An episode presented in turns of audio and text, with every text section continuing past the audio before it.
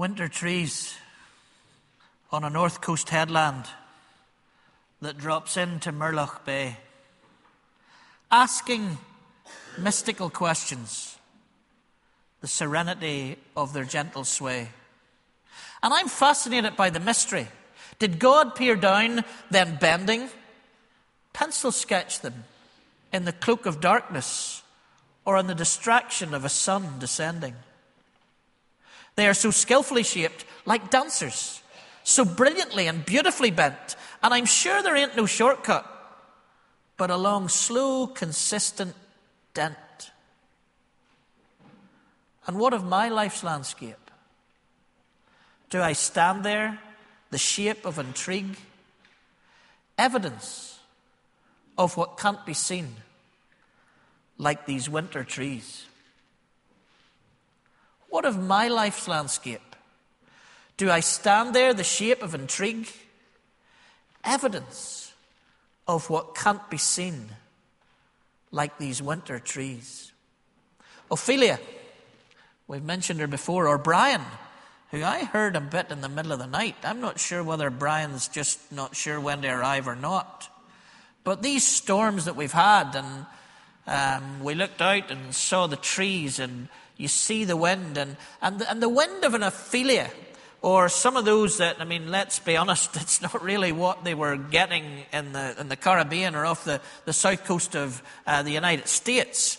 But these winds, when you see them, well, you don't see them, you see their effect can rip up trees and throw trees around. And we looked out, it has to be said, on Sunday night we looked out into the Garden of the Manse and I'm going, is there anything chained down there? Because there's all kinds of things that could come through our back window tomorrow morning if Ophelia really hits.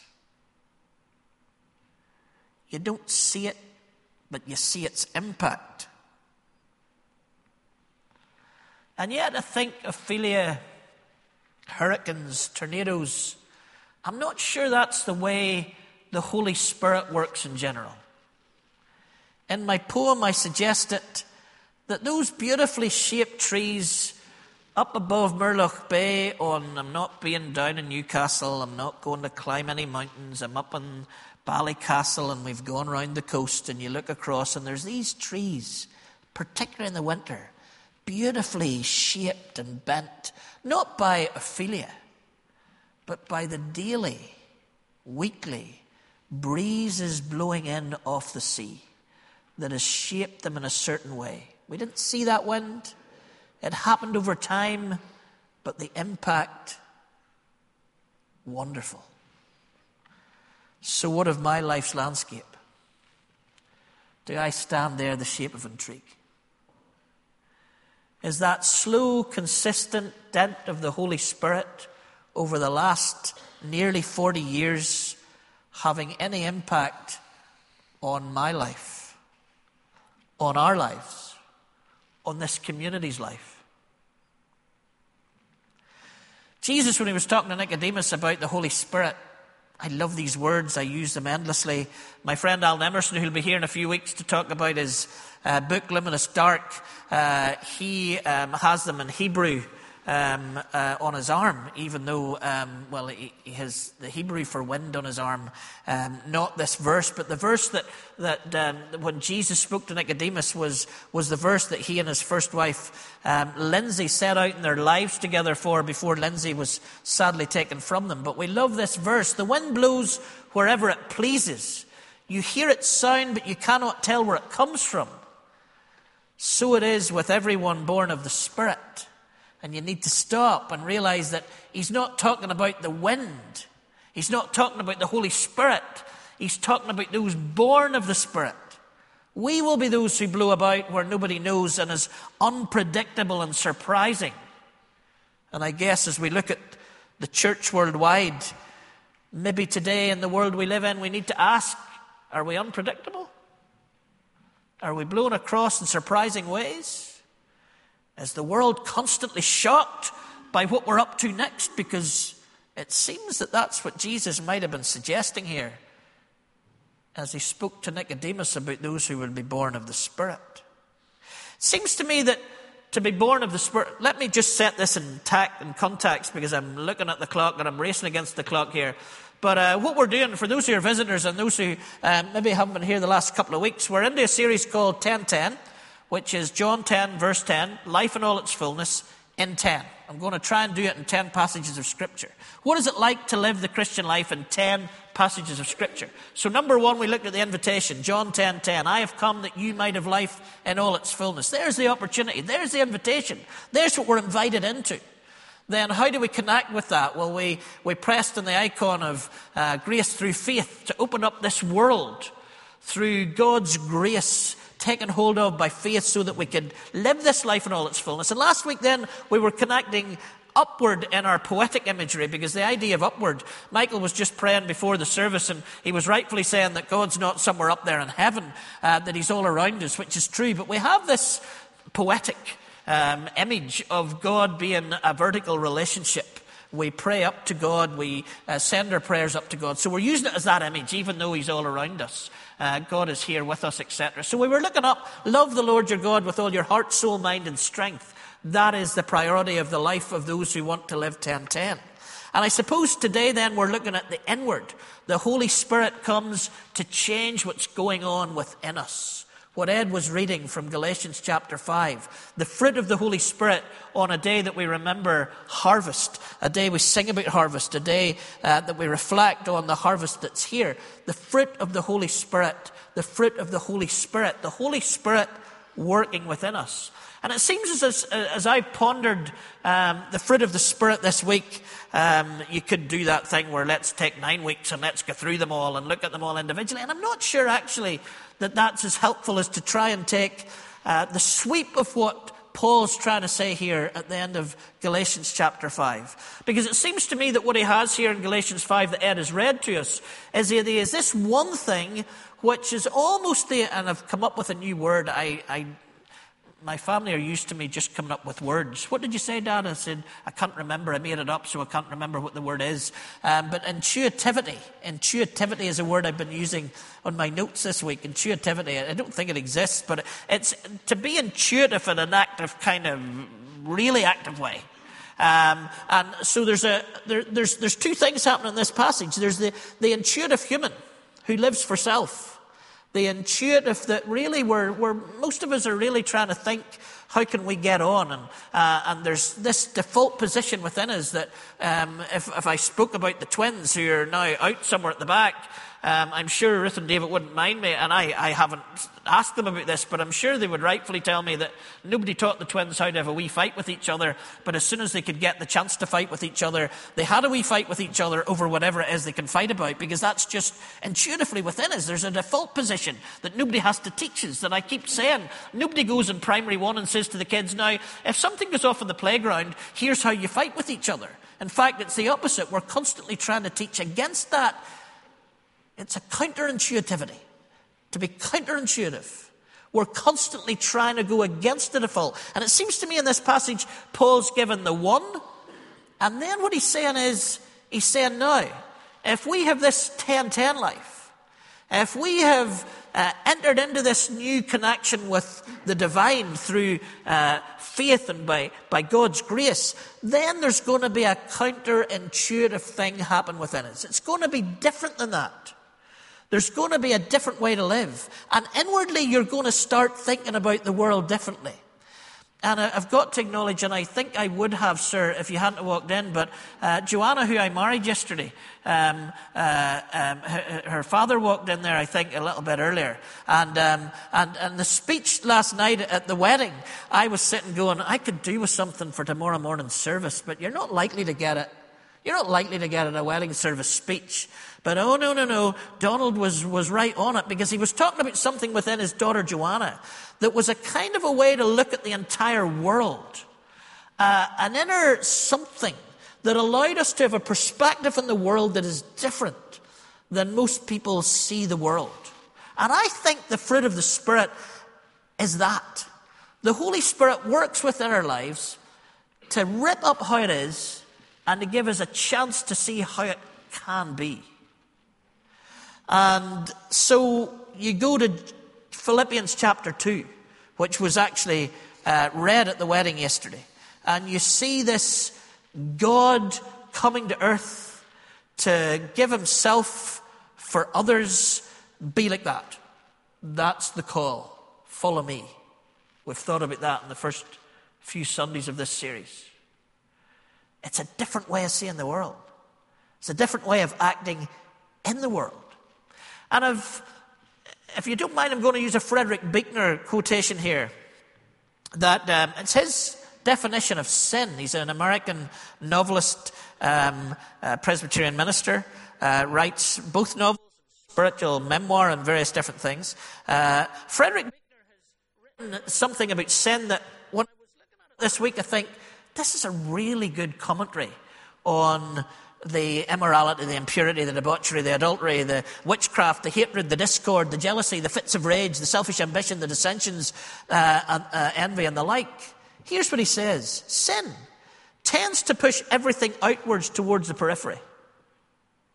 Other people, God, the world, society, nature, as Graham was talking about, we push away nature by saying, well, unless that cucumber's the right shape, we're not going to sell it in our shops and we get rid of it. Then celebrate harvest. Sin pushes away towards the periphery. People, God, world, society, nature, and whatever you call the greater part of the greater of what you're a part of. Sin is whatever you do or fail to do that pushes them away, that widens the gap between you and them and also the gaps within yourself. So, this default position that the twins would have kicked into, that my daughters kicked into, that I, I, didn't kick into because I had no brothers and sisters, so it was a wee while before I could fight with my cousin. But, uh, but it was there. Paul and I used to go off on, over a Subbuteo match. You, nobody had to tell us, we just went off on it. That default that pushes away, that causes gaps within our relationship with other people also causes gaps within ourselves and our relationships with God. This is the default almost. And what Paul's saying here, among many, many other things in Galatians 5, is that when the Holy Spirit comes and blows through our lives, with that long, slow, consistent daily dent, we get a different way of looking at the world. We get a different way of looking at ourselves. We get a different way of looking at other people. We have a different way of looking at God and nature and society. And we start to live a life that the Holy Spirit blows through, creates within our lives, that closes the gaps, that closes the gaps, that heals the gaps and the wounds and the open sores that sews the fabric of society back together again. Think about it. Love, joy, peace, forbearance, which I had to look up, patient tolerance, kindness, goodness, faithfulness, gentleness, and self control. These things, these things close the gaps. These things reach out to others. These things close the gaps within ourselves and people, within ourselves and God, within ourselves and society and nature, and whatever we see as the greater part that we live in. And so the Holy Spirit blows through to change our perspectives to give us a new way of looking at the world. If we went back to last week, it was looking at Leviticus chapter 19, where uh, it first said, Love your neighbor, that Jesus picked up when he was asked what the greatest commandment was. And if you read that passage, it's just this wonderful passage of love and joy and kindness and faithfulness and peace. Because the whole passage is about how, in the light of loving God, we love our neighbor in the light of keeping God's commandments is not so that, oh, we have to do things or not do things. It's so that the world closes the gaps. The fabric of society is healed. When you reap the harvest of your land, do not reap to every edge of the field or gather the gleanings of your harvest. Do not go over your vineyard a second time or pick up the grapes that have fallen. Leave them for the poor and the foreigner. I am the Lord your God. Even in the way they did the harvest, was not just about self and getting the barn stored up, but it was to leave something in the fields for those who were around the fields who needed the poor, who needed something to get by on in our kindness and in our love, that we will be able to make a difference to our neighbour. Leaving something. I went to do a thing uh, with uh, John Bell in Glasgow once, and it was a Catholic girl from Mid Ulster and me going to talk about being a Protestant and Catholic in Northern Ireland. And she told me that when she went out on a Sunday, her parents would say, Now that's a Protestant farm, because look how tidy it is. And I'm thinking the Catholics saying that, not the Protestant. You can understand us being sectarian and bigot towards them, but that was what she said. And I'm thinking, do you know, the way God wanted it, it wasn't really a Protestant farm. You had to leave stuff lying around so the poor people could come in and fix it up. They could come in and take away the gleaning. Because it's pragmatic. When the Holy Spirit comes to give us the fruit of the Spirit within our lives, it's not some lovely adornment like those lights that the girls put on in our house at Christmas. And every night off they are in bed, and I have to walk around and go, where does that switch come from? Or how does that come off? Or that, oh, it's lovely and adorned, and there's lovely wee sparkly lights above the windows. The fruit of the Spirit is not that kind of thing. It's not so as, oh, look at us, we've got this fruit of the Spirit in our lives. These are pragmatic, practical ways that we, that we close, close the gap, that we, we, we, we take the fabric of our society and we sew it back together again. And here's the thing. Here's the thing. Graham said that his dad knew that whether he sowed or didn't, well, he had to sow. But when he sowed, it needed God to bring about the change in the earth, to bring the harvest. And so, this fruit of the Spirit, this other way to live, this 1010 life, we believe, those of us who've gathered in a community today of faith, that it can't happen no matter how hard I try to make it happen. We need the Holy Spirit blowing through our lives. We need the grace of God to finish the work that He begins with us when we take hold of that invitation to life in all its fullness. We can't follow God on our own. We can't follow the ways of Jesus on our own. We are dependent on God leaving the Holy Spirit in our lives that we might be gap closers. And I imagine Graham's father would tell you if he was here that God wasn't very good at picking the potatoes at the end of it. He was great at giving the growth, but he wanted to work with us on the project. And so I think this morning that in this part of the deal on the 1010, the Holy Spirit wants to sweep through our lives with a whole new perspective, wants to grow within us all, these things that are in Galatians 9 for a prag- or Galatians 5 for a pragmatic purpose that we would be gap closers. This morning in this church, there is a harvest already here because the Unity Pilgrims from Clonard have come across the gap and have worshipped with us. In Northern Ireland, our sin has been great at pushing the other out. Pushing the other out. They can live in west and we live in east or south and north. And right amongst us today at this service, we have the Clonard Unity Pilgrims saying by the Holy Spirit and the vision of Father Jerry who sensed the Holy Spirit saying, go out and close, out the, gaps. close the gaps.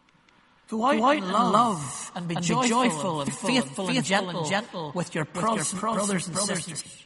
It's just one example. But how are we going to do it in the next week? Where's the shape of intrigue in our lives? Where are the things that we're going to do that people are going to go, what are you doing that for? Where did that come from? That's really not the way we intuitively do things in this earth. Where we are out there as particles of light, as seeds sown from this worship service today, to close the gaps. To close the gaps between us and other people to close the gaps between us and God, us and society, us and nature. The Holy Spirit longs to blow through and to bring this fruit of the Spirit within our lives. One fruit, all aspects. A harvest within us as individuals, a harvest within us as a faith community, so that we might be gap closers and lovers of neighbour in the world that we live in. Let's pray together.